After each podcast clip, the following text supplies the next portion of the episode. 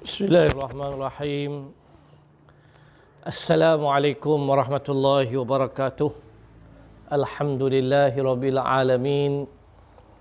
Wassalatu wassalamu ala asyrafil anbiya'i wal mursalin wa ala alihi wa sahbihi ajma'in. Subhanaka la ilma lana illa ma 'allamtana innaka antal alimul hakim. Rabbi syrah li sadri wa yassir li amri wa hlul 'uqdatam min lisani yafqahu qawli. Amma ba'd. Alhamdulillah, syukur pada Allah Subhanahu taala, kita bertemu lagi dalam program pembacaan kitab Hidayatus Shibyan fi ma'rifatil iman wal Islam. Insya-Allah kita masuk fasal yang kedua, bermula bersuci daripada hadas besar, iaitu dengan mandi. Jadi insya-Allah pagi ini kita sambung berkaitan tentang bersuci. Kita dah pun belajar tentang rukun wudu. Jadi pagi ini kita sambung untuk bersuci lagi, iaitu berkaitan tentang mandi. Bapak semua sihat no? Jadi harap-harap semua pakat sihat, duduk di rumah, jangan keluar kecuali memerlukan perkara yang amat-amat kita berhajat, barulah kita keluar insya-Allah no? Dah kurang menurun dah kes kita, alhamdulillah. Baik, kita terus no? Bermula bersuci daripada hadas besar, iaitu dengan mandi. Kalau hadas kecil, ambil wudu. Hadas besar, kena mandi. Dan sebab yang mewajib mandi itu 6 perkara. Yang kata hadas besar ni, 6 perkara kita tak boleh ambil wudu. Kita kena mandi, baru dikira suci badan kita. Pertama, mati. Mati orang lah kena bagi mandi kita. Kita tak boleh mandi sendiri. Tapi wajib nak mandi, wajib. Wajib atas apa? Wajib atas orang hidup lah. Orang tak hidup, tak payahlah mandi.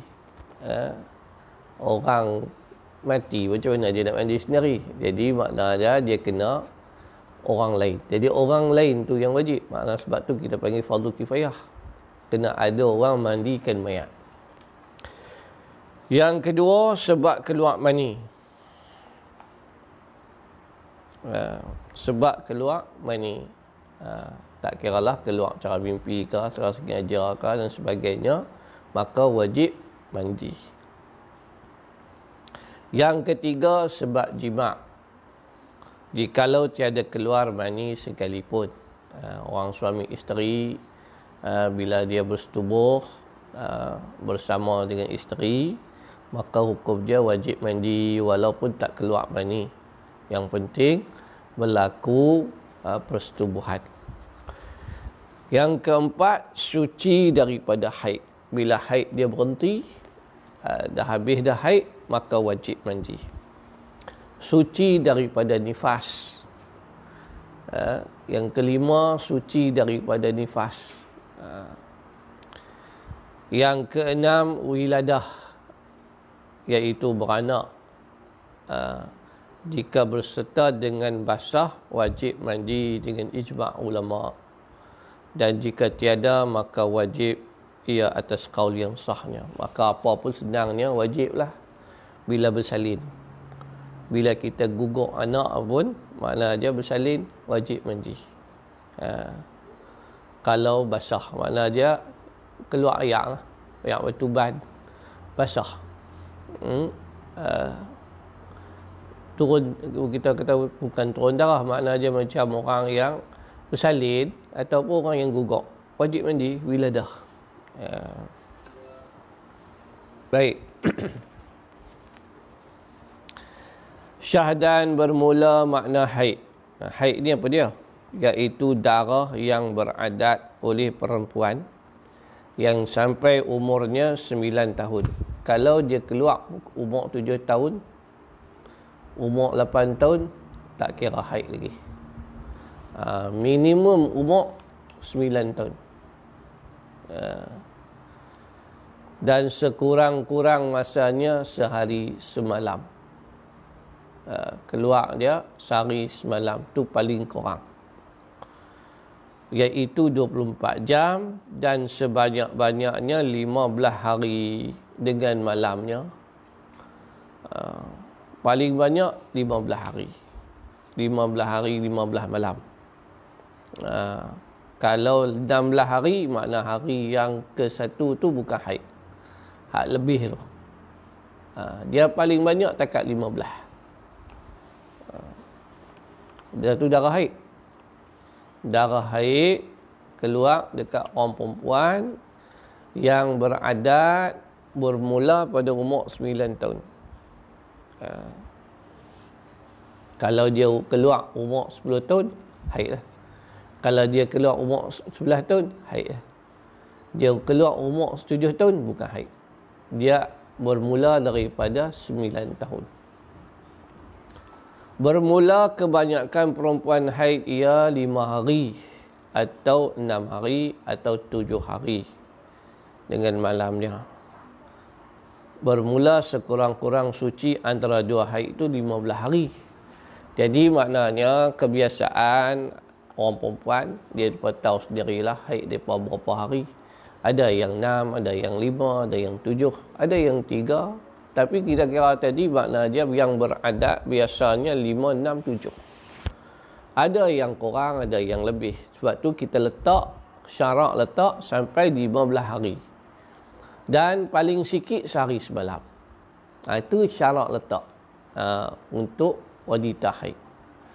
Dan suci daripada haid tu 15 hari. Makna dia berhenti tu sebelum nak mai haid kedua, haid seterusnya 15 hari. Kalau lepas 7 hari mai pula, itu bukan haid. Dia kena 15 hari. 15 hari suci. Kalau suci 3 hari mai pula, itu bukan haid. Nah? Baik. Bermula makna nifas. Ini cerita nifas, iaitu darah yang keluar ia kemudian daripada beranak. Lepas bersalin, keluar darah. Bukan darah keluar sebelum salin. Darah keluar sebelum salin itu nama darah fasad. Darah kotor. Tu wajib sembahyang lagi. Darah yang keluar selepas bersalin, itu namanya nifas.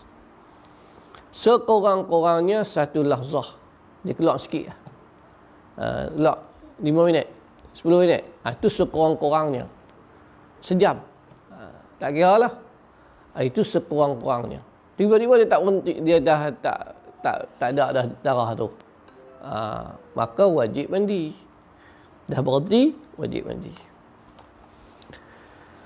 Atau sebanyak-banyaknya 60 hari dengan malamnya. Yang paling banyak 60 hari. Makna dia darah nifas ni keluar selepas dia bersalin tu, keluar darah, keluar 60 hari paling banyak. 60 hari. Dan yang ghalibnya perempuan itu nifas ia 30 hari atau 40 hari dengan malamnya. Yang biasalah 30 ke 40 hari tu orang pantang, 44 hari tu pantang tu maksud dia darah dia, kebiasaan dia lah. Kebiasaan dia 40 hari. 40 hari kebiasaan dia. Ni darah keluar selepas selepas bersalin. Tu nama haid, nama dia nifas. Ya. Baik. Bermula darah yang keluar ia kurang daripada masa sekurang-kurang haid. Kalau darah tu keluar tak sampai sehari semalam, darah haid tu mai tak sampai sehari semalam,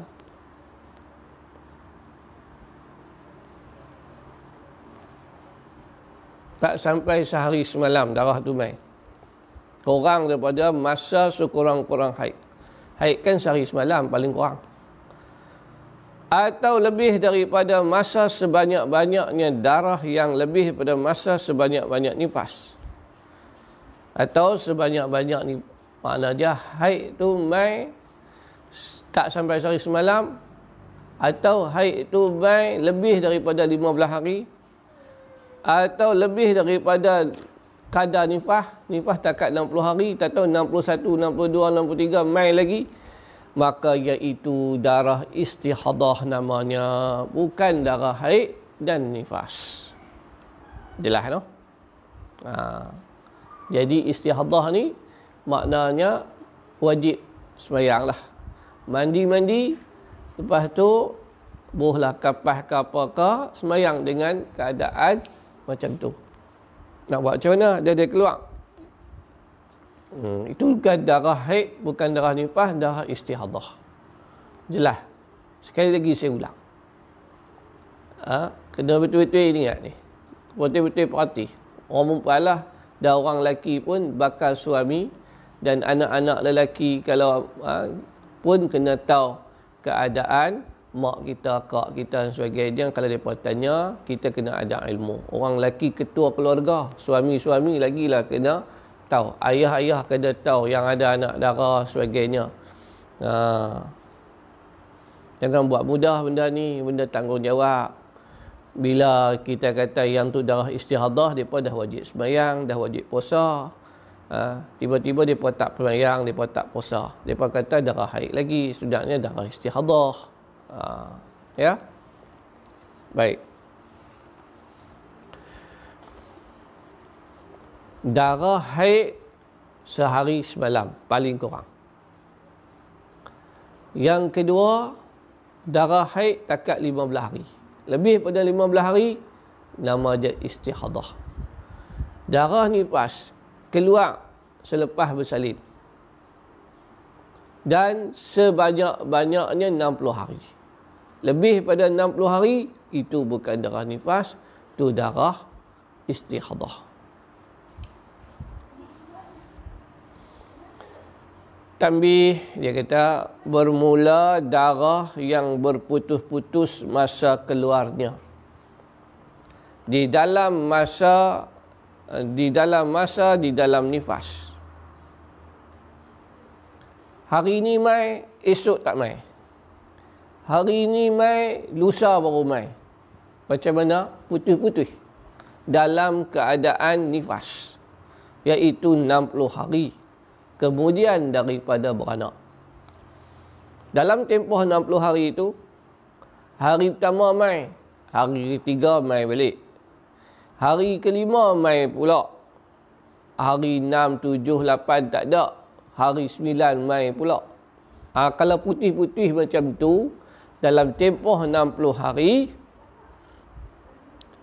jika tiada sampai masa putus antara darah itu 15 hari, maka iaitu nifas sekaliannya. Faham? Maknanya kalau kira macam tu, semua nifas lagi. Tak wajib sembahyang lagi dan dia tak wajib mandi lagi. Pasal dia dalam keadaan masih nifas. Boleh faham noh? Tuan-tuan yang di rumah boleh faham dah? Maknanya kalau dia beranak, hari ini dia beranak, keluar darah. Dalam dia keluar darah tu, esok lusa tak keluar. Hari kelima baru keluar pula. Hari ke-6, 7, 8 keluar. 9 berhenti. Berhenti tu tak sampai 15 hari lagi. Suci dia tu tak sampai 15 hari. Kira nifas. Tapi dengan syarat masih dalam lingkungan 60 hari. Dalam tempoh 60 hari daripada mula dia bersalin sampailah hari ke-60. Bukan kira berapa hari keluar darah dah. Maknanya dia dalam tempoh 60 hari, hari pertama sampai hari 60. Maknanya umur baby 60 hari, umur baby 2 bulan. Bukan kira berapa hari keluar darah. hari ni keluar, esok tak keluar, 3-4 hari baru keluar. Tak, bukan kira hari berapa hari keluar darah, tak. Dia kira lah ni 60 hari tu, dalam tempoh 60 hari, keluar hari pertama, keluar hari ketiga, keluar hari ke-6, keluar hari ke-7, masih lagi kira nifas. Selagi jarak, selang jarak dia tu tak lebih daripada 15 hari. Kalau lebih daripada 15 hari, maknanya cukup 15 hari, maka dikira dia hari pertama keluar, hari kedua keluar, tiba hari ketiga, 4, 5, 6, 7, 8, 9, 10, 11 tak keluar. Sampailah dah 15 hari. Keluar pula darah haid. Darah haid, bukan darah nifas. Pasal dah suci 15 hari. Dah? Faham dah? Bersalahan jika sampai masa putus antara keduanya 15 hari atau lebih, maka darah yang keluar itu haid, bukan nifas. Dan demikian lagi darah yang keluar ia. Tuan-tuan boleh tanya lah, anak-anak murid boleh tanya kalau nak tanya. Tak ada masalah. Darah yang keluar itu ia kemudian pada masa sebanyak-banyak nifas, jika menyelangi antara sebanyak-banyak nifas dan darah itu oleh suci, jikalau tiada sampai ia 15 hari sekalipun, maka iaitu darah haid jua. Maknanya, lepas haid, lepas nifas, nifas dekat 60 hari. Lepas tu dia berhenti, dia suci. Suci dia tu, suci tak sampai 15 hari. Suci je mungkin 5 hari je, 10 hari saja. Suci dia. Tak tahu mai darah pula. Haid namanya. No? Jadi maknanya dia haid sampai 60 hari dah. Hari ke-60 dia pun suci. Berhenti darah. Hari kedua berhenti darah, hari ketiga berhenti darah, hari keempat berhenti darah. Tak tahu mai pula darah. Darah tu darah apa? Darah haid. Tak cukup 15 hari dah, dia tak kira. Sebab tu dia kata sini, jika menyelangi antara sebanyak-banyak nifas, iaitu 60 hari, dan darah itu oleh suci, jikalau tiada sampai ia 15 hari sekalipun, maka iaitu darah haid jua. Darah haid, walaupun tak cukup 15 hari. Sebab dah 60 hari dah dia nifas. Dah lebih pada 60 hari. Dan demikian lagi segala darah yang putus-putus dalam masa haid, atas barang apa warna ada ia, maka iaitu haid sekaliannya. Dalam masa haid 15 hari sama juga. Dalam tempoh 15 hari itu darah duk mai. Sat je stop, sat je mai, sat je berhenti, sat je mai. Dia takat 15 hari. Masa mai, lepas tu dia stop, mai pula haid. Haid. Hari pertama mai, hari kedua, 3, 4 tak main. Main pula 5, 6, 7 main. Lepas tu 7, 8 berhenti, 9 berhenti, 10 berhenti, 11 berhenti, 12 berhenti. Main pula 13, 14, 15 berhenti. Maka semua darah tu darah haid. Sebab dalam tempoh 15 hari. Lepas 15 hari nama dia istihadah. Jadi ingat, darah yang berputus-putus di dalam masa haid, atas barang apa warna ada ia. Warna apa tak kiralah. Warna ungu ke, merah ke, hitam ke, tak kiralah apa warna dia ada ia, maka iaitu haid selamanya, sekaliannya.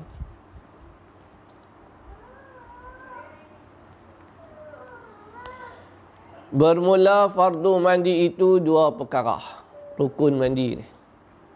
Pertama, niat mengangkat akan hadas yang ada ia padanya daripada segala hadas yang tersebut. dahulu itu, atau diat mandi padanya, dan sunat dilafazkan dia dengan lidah seperti katanya nawaitu raf'a hadasil janabah awil haidi awil nifas.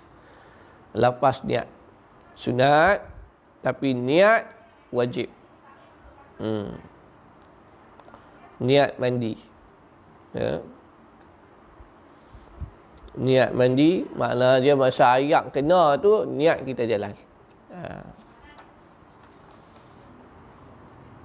Ataupun nawaitul ghusla 'anil janabah, nawaitu raf'al hadasil akbar. Macam-macam lah, bolehlah kita nak sebut macam mana. Nawaitul ghuslal wajib. Yang penting niat dalam hati. Itu yang fardu, yang rukun. Yang kedua, meratakan air pada sekalian zahir badannya, bermula barang yang zahir pada tubuh seorang dan pada arah perempuan pada ketika duduknya. Sebab tu yang orang kata kena mandi duduk tu. Kalau berdiri, dia tercantum punggung kita. Ayat tak boleh masuknya, tersambung. Sebab tu mala yatimu illa bihi fahuwa wajib. Benda yang tak sempurna dengan dia, maka jadi wajib. Apa saja mala yatimu, tidak mala yatimul wajib illa bihi, apa benda yang kewajipan tak boleh sempurna, tak boleh tertunai kewajipan itu melainkan dengan dia, maka dia jadi wajib. Fahuwa wajib, dia jadi wajib. Itu kaedah fiqah dia, itu kaedah usul fiqh kata macam tu. Maknanya kalau kita nak mandi wajib, kita berdiri, sempurna tak kewajipan tu? Tak sempurna. Pasal apa? Ayak tak kena punggung. Maka kita kena duduk. Samalah dengan uduk. Kita ambil uduk, basuh kaki. Tapi kalau jari celah-celah kaki tu tak sampai ayak, maka kita kena gosok celah-celah kaki tu. Orang tua-tua kata nyelat ke? Kenalah apa? Gosok celah-celah jari. Kalau tak gosok, ayak tak sampai. Maka gosok tu jadi wajib tak? Jadi wajib. Sebab tu, bila mandi, ramai ni orang kata dia mandi, tapi mandi tak betul. Mandi tak duduk. Macam mana ayak tak sampai? Bukanlah sentiasa duduk. Makna dia duduk untuk pastikan ayak sampai di celah punggung. Minta maaf, benda ni kena cakap. Ayak tak boleh sampai kalau kita tak duduk. Sabarlah juga orang perempuan, lagilah depan belakang, dia kena pastikan sampai celah-celahnya. Jadi semua kena sucikan badan, sampaikan ayak di sekalian badan, bermula barang yang zahir pada tubuh seorang dan pada farash perempuan pada ketika duduknya bagi qada hajat. Tu benda yang zahir. Jangan kata benda tu tak zahir. Zahir semua tu. Iaitu pada zahir badan jua. Dan demikian lagi barang yang di bawah kulit kulub. Minta maaf cakap orang perempuan, orang lelaki. Tadi orang perempuan. Orang lelaki. Sebab tu kena bersunat. Bila dia tak bersunat, kulit zakar dia hak depan tu, tutup kepala, helmet tu, maka dia kena loceh dan basuh. Kalau dia tak sunat, kalau dia tak masuk jawi. Sebab tu eloklah masuk jawi awal. Nak lelaki jagalah umur 12 tahun, 13 tahun dia kena je balik awal kan, macam mana kita tak tahu. Macam mana dia nak mandi? Minta maaflah benda ni. Kena bercakap tu jelas betul-betul kulit kulub tu, makna dia orang kata kulub-kulub tu. Lepas itu kulit yang dibuang ketika seseorang lelaki itu bersunat atau masuk jawi. Bila masuk jawi, sunat potong kulit kulit tu supaya bila mandi tak payah nak loceh. Kalau tidak mandi kena loceh. kena basuh tu. Ini di bawah kulit-kulit. Maka wajib menyampai akan air pada sekalian je itu. Jangan main-main. Ada soalan? Faham semua? Kita mengaji lah, mengaji ilmu macam ni lah. Tak ada kita nak sembang-sembang benda-benda lain-lain. Kita fokus kepada kitab kita.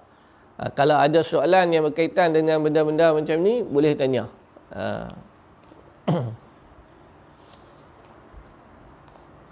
Baik. Tak ada no? Tak ada. Saya teruskan. Bermula segala syarat uduk dan mandi itu 12 perkara. Syarat nak uduk.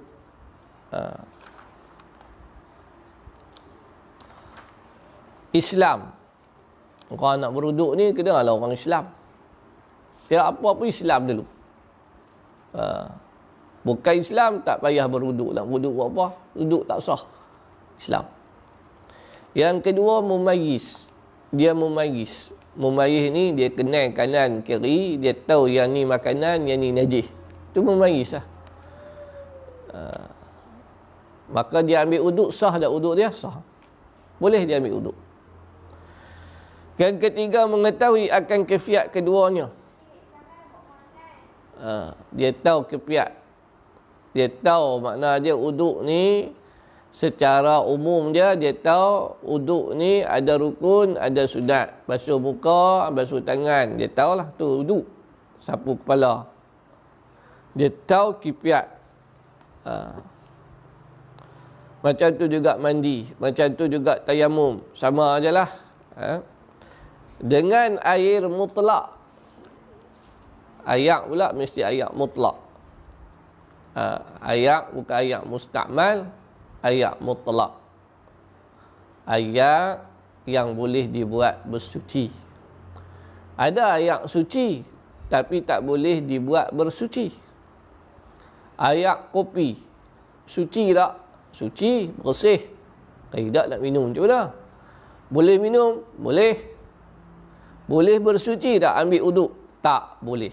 Sebab tu, kena ayak mutlak. Ayak yang bukan ada nama-nama. Bila kita sebut dia, ni ayak apa? Ini ayak teh, ini ayak melo.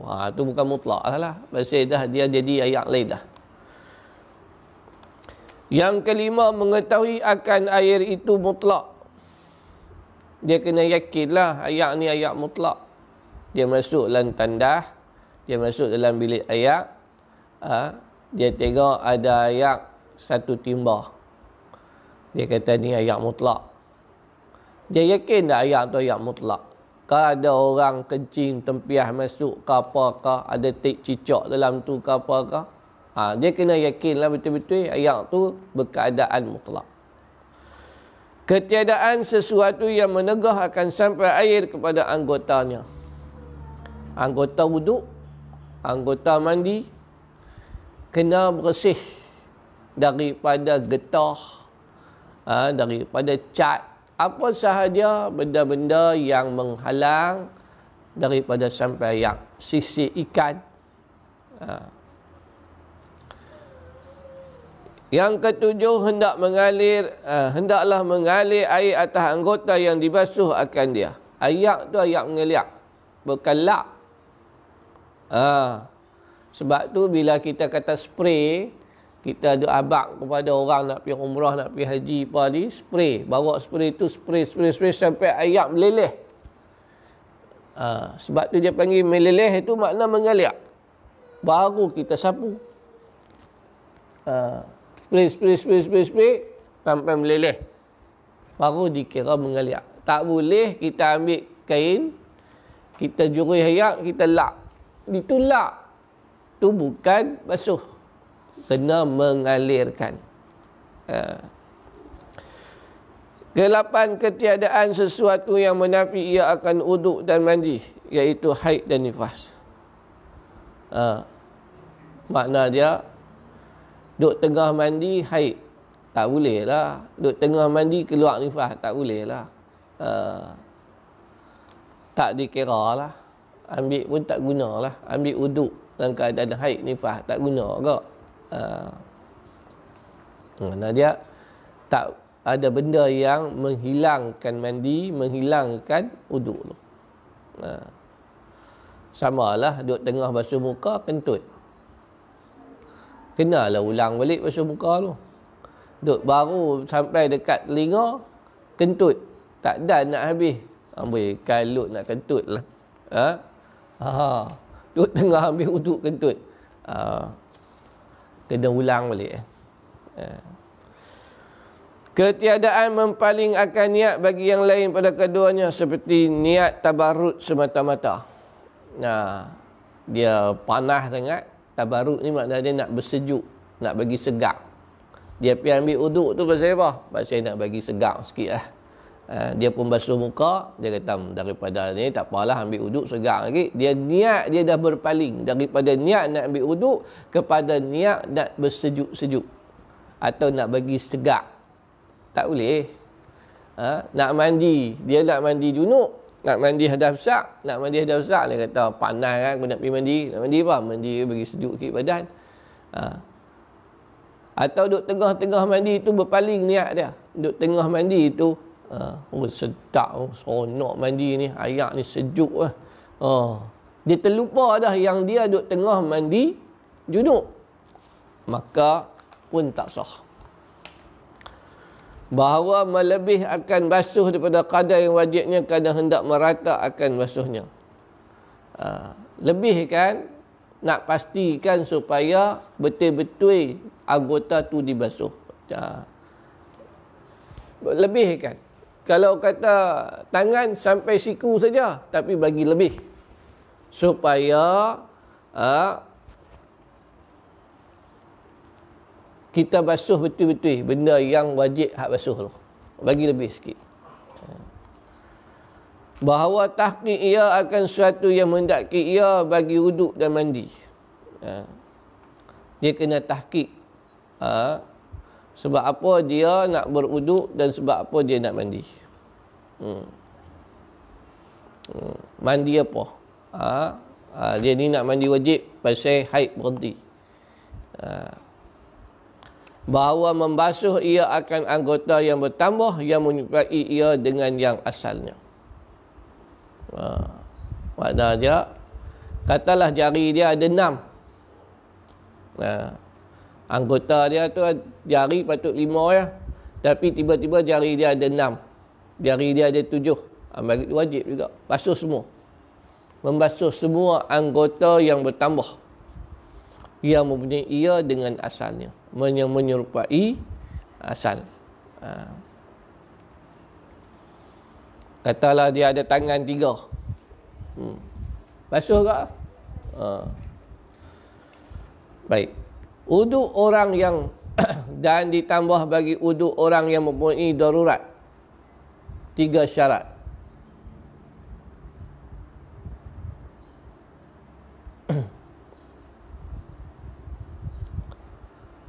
Satu, mendahului akan istinja dan tahafus, berhati-hati atas uduk. Yang kedua, wajib mualat antara istinja dan tahafus. Ini masalah orang yang macam kencing tak puas, darah istihadah. Ini orang darurat lah. Orang darurat. Jadi orang yang darurat ni, dia kena tambah lagi 3 syarat. Yang utamanya, dia kena istinja dulu. Istinja dulu ni maknanya dia pergilah buang air dulu. Ataupun kita kata yang haid tu, yang istihadah tu, pergi basuh dulu darah tu elok-elok. Kalau yang kencing tak buas, pergi kencing dulu. Lepas pada tu, terus mualat antara istinja dan tahafus. Dan uduk. Tahafus ni makna dia pergi letak kapas ke, pergi letak apa benda lah, makna kita nak jaga. Dia pergi kencing, terus dia kebuh kapas. Tak bolehlah lambat-lambat. Bawa siap-siap kapas tu dalam bilik ayak. Lepas-lepas istinja tu, lepas-lepas buang ayak, terus dia balut. Kalau orang lelaki, balut kulup tu. Ha. Lepas tu, terus ambil uduk. Ha. Jangan duduk tunggu-tunggu. Cepat-cepat. Kalau istihadah orang perempuan, cepat-cepat letak kapas, lepas tu pakai pakai dempar tu lah. Pakai terus. Lepas tu lepas pakai pek tu terus ambil uduk. Tu dia kata tahafus dan cepat-cepat uduk. Yang ketiga, diperbuat sekalian itu kemudian pada masuk waktu sembahyang. Benda ni kita buat masa dah masuk waktu sembahyang. Jangan lepas habis dah kita ambil uduk dah, kita istinja, kita contoh mudah macam ni lah, orang lelaki lah kita kata kencing tak puas. Orang lelaki ni bila kena prostat, dia duduk kira ayak kencing tu duduk keluar. Dia tak sedap. Dia pagi kencing tak puas. Dia pergi buang ayak, lepas tu terus dia balut, lepas tu ambil uduk, tiba-tiba setengah jam lagi nak masuk Zuhur. Tak boleh macam tu, dia kena ulang balik. Dia kena tunggu masuk Zuhur, terus baru dia buat benda tu. Tu maknanya diperbuatnya ketika masuk waktu sembahyang. Baik. Boleh tuan-tuan, benda macam ni boleh berlaku dalam masyarakat kita dan diri kita sendiri. Kalau orang tanya macam mana, kita boleh jawab. Anak-anak kita tanya, adik-beradik kita tanya. Jadi kalau kata kita kencing tak puas ni terutama untuk orang-orang tua-tua lah, orang-orang dewasa. Bila dah umur 40 ke atas macam saya ni, kadang-kadang kencing tak puas. Berdahim dah apalah semua. Kadang-kadang dia tiba-tiba dia terkeluar. Terutama orang kadang-kadang masalah, ada yang kencing manis ke, yang masalah prostat dan sebagainya. Benda ni boleh berlaku dan kemungkinan berlaku pada diri kita. Jadi kena tambah tiga syarat tadi. Kita istinja dulu, lepas tu balut dengan kapas ke dengan kain ke, tak kiralah, apa saja benda yang suci, yang bersih. Lepas tu jadi saya duduk tengah sembahyang dia keluar, tak apa. Nak buat macam mana? Benda darurat. Itu panggil darurat. Dia panggil darurat tu, maknanya kita balut. Dan balut tu pasal apa? Pasal tak mau berpindah najis tu kena pakaian. Kalau kena pakaian, tak boleh lah pula. Kena pakaian kita dekat kain ke apa ke, tak mau lah. Jadi kita balut tu, lepas tu kita pakai spender ke apa ke, maknanya itu untuk darurat. Benda darurat. Sama lah orang perempuan pun. Orang perempuan masalah darah. Tapi orang perempuan ada juga masalah kencing ni. Kencing tak puas ni. Pun boleh berlaku. Sama lah juga. Tiga syarat tadi. Kena ambil waktu dah masuk sembahyang. Dah masuk waktu sembahyang. Sebab tu orang macam ni, elok dia tak boleh jadi imam lah. Dia tak boleh jadi imam. Bagilah orang yang sempurna, yang sihat, yang tak ada penyakit untuk jadi imam. Tidak kacau juga. Baik. Baik. Terima kasih kepada, saya tengok kawan-kawan ramai ikuti kuliah saya. Terima kasih banyak. Saudara Ridwan Ismail, Cikgu Zul pun ada, alhamdulillah. Baik. Terima kasih. Kita sikit lagi, kita pi last untuk pagi ni, ayat mutlak. Yang kata ayat mutlak ni apa dia? Maka tiada sah syahdan, maka tiada sah mengangkat akan hadah dan menghilang akan najis melainkan dengan ayat yang mutlak. Angkat hadah, dia sebut angkat hadah ni bukan angkat ayat berhutang kepala.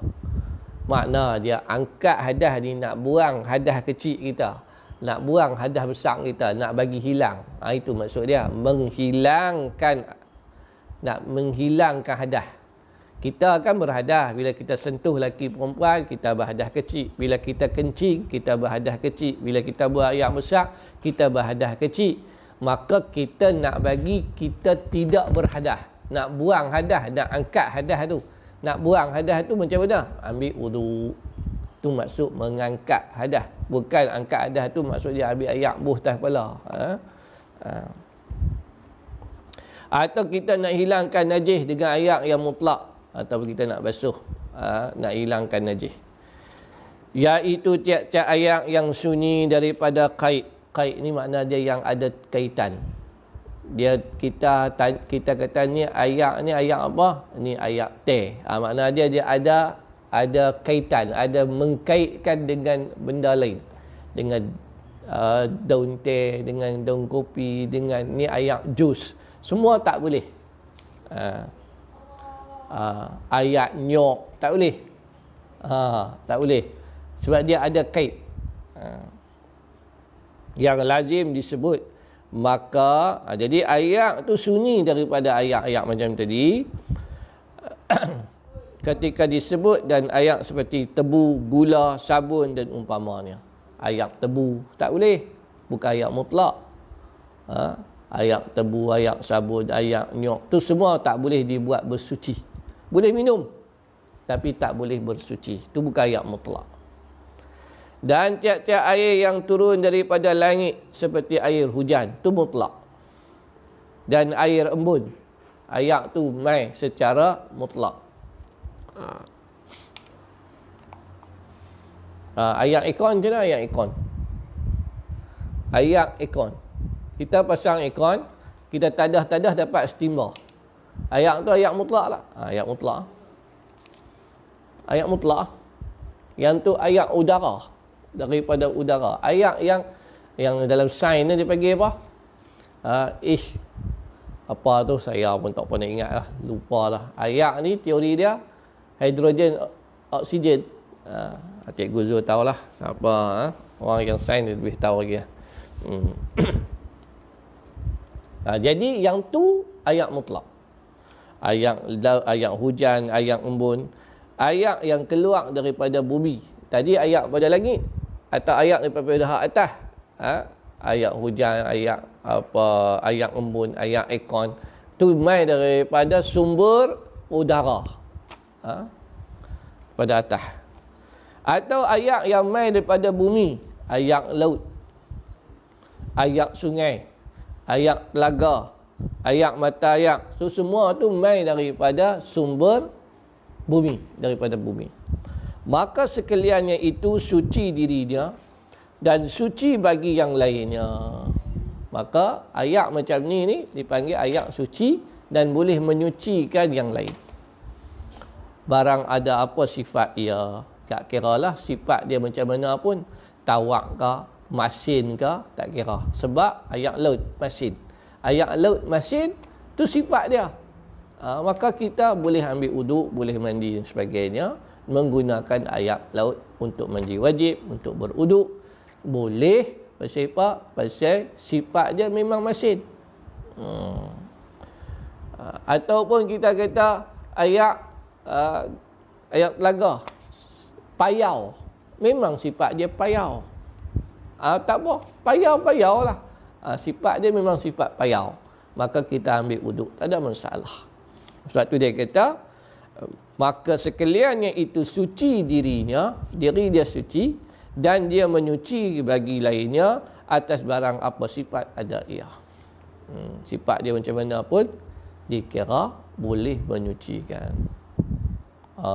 Ni ada orang H2O. Terima kasih banyak saudara Husni Zulkifli. H2O. Tu teori ayak. Jadi makna dia ayak tu ayak mutlak. H2O tu makna dia mai daripada embun. Berlakunya tu sebab apa? Pengerjaan aircon tu semua H2O. Jadi itu ayak mutlak. Tapi bila ayak tu kita pergi buat mancuh ayak kopi, ayak kopi tu suci tapi tak boleh menyucikan. Ayak teh tak boleh. Ada apa ayak nyok, duduk dalam buah nyok, dia bukan ayak mutlak. Tu mungkin boleh buat kajian lah, dia H2O ke macam mana ke, ayak nyok tu, ayak tebu. Sebab yang kita faham, ayak hujan, ayak embun semua ni memang H2O. Baik, jadi itu cerita pasal ayak mutlak. InsyaAllah esok kita akan sambung macam mana ayak mutlak ni boleh hilang nama dia sebagai ayak mutlak. Macam mana ayak mutlak tu boleh hilang nama dia daripada ayak mutlak, boleh jadi ayak lain pula dah. Asal ayak mutlak bertukar jadi yang lain pula. Banyaklah perbahasan dia, insyaAllah. Ini penting pasal kita nak pilih ayak nak mandi, pilih ayak nak beruduk. Jadi kena pilih air yang suci lagi menyucikan, iaitu air mutlak. Kalau dia tak suci dan tak boleh menyucikan, kita mandi, kita ambil wuduk, tak sah. Sembahyang tak sah, wuduk tak sah, sembahyang tak sah. Mandi tak sah, sembahyang tak sah. Maka oleh itu penting untuk kita memahami macam mana air mutlak boleh bertukar menjadi air-air lain. Dan perbahasan air akan disambung besok seterusnya, insya-Allah. Wallahu taala alam. Ada soalan ke? Air suling bolehkah dibuat air suling? Boleh. Air suling boleh dibuat bersuci. Dia kira air mutlak. Baik, terima kasih kepada Muhammad Khair atas soalan. InsyaAllah kita jumpa lagi besok. Wabillahi taufiq hidayah. Assalamualaikum warahmatullahi wabarakatuh.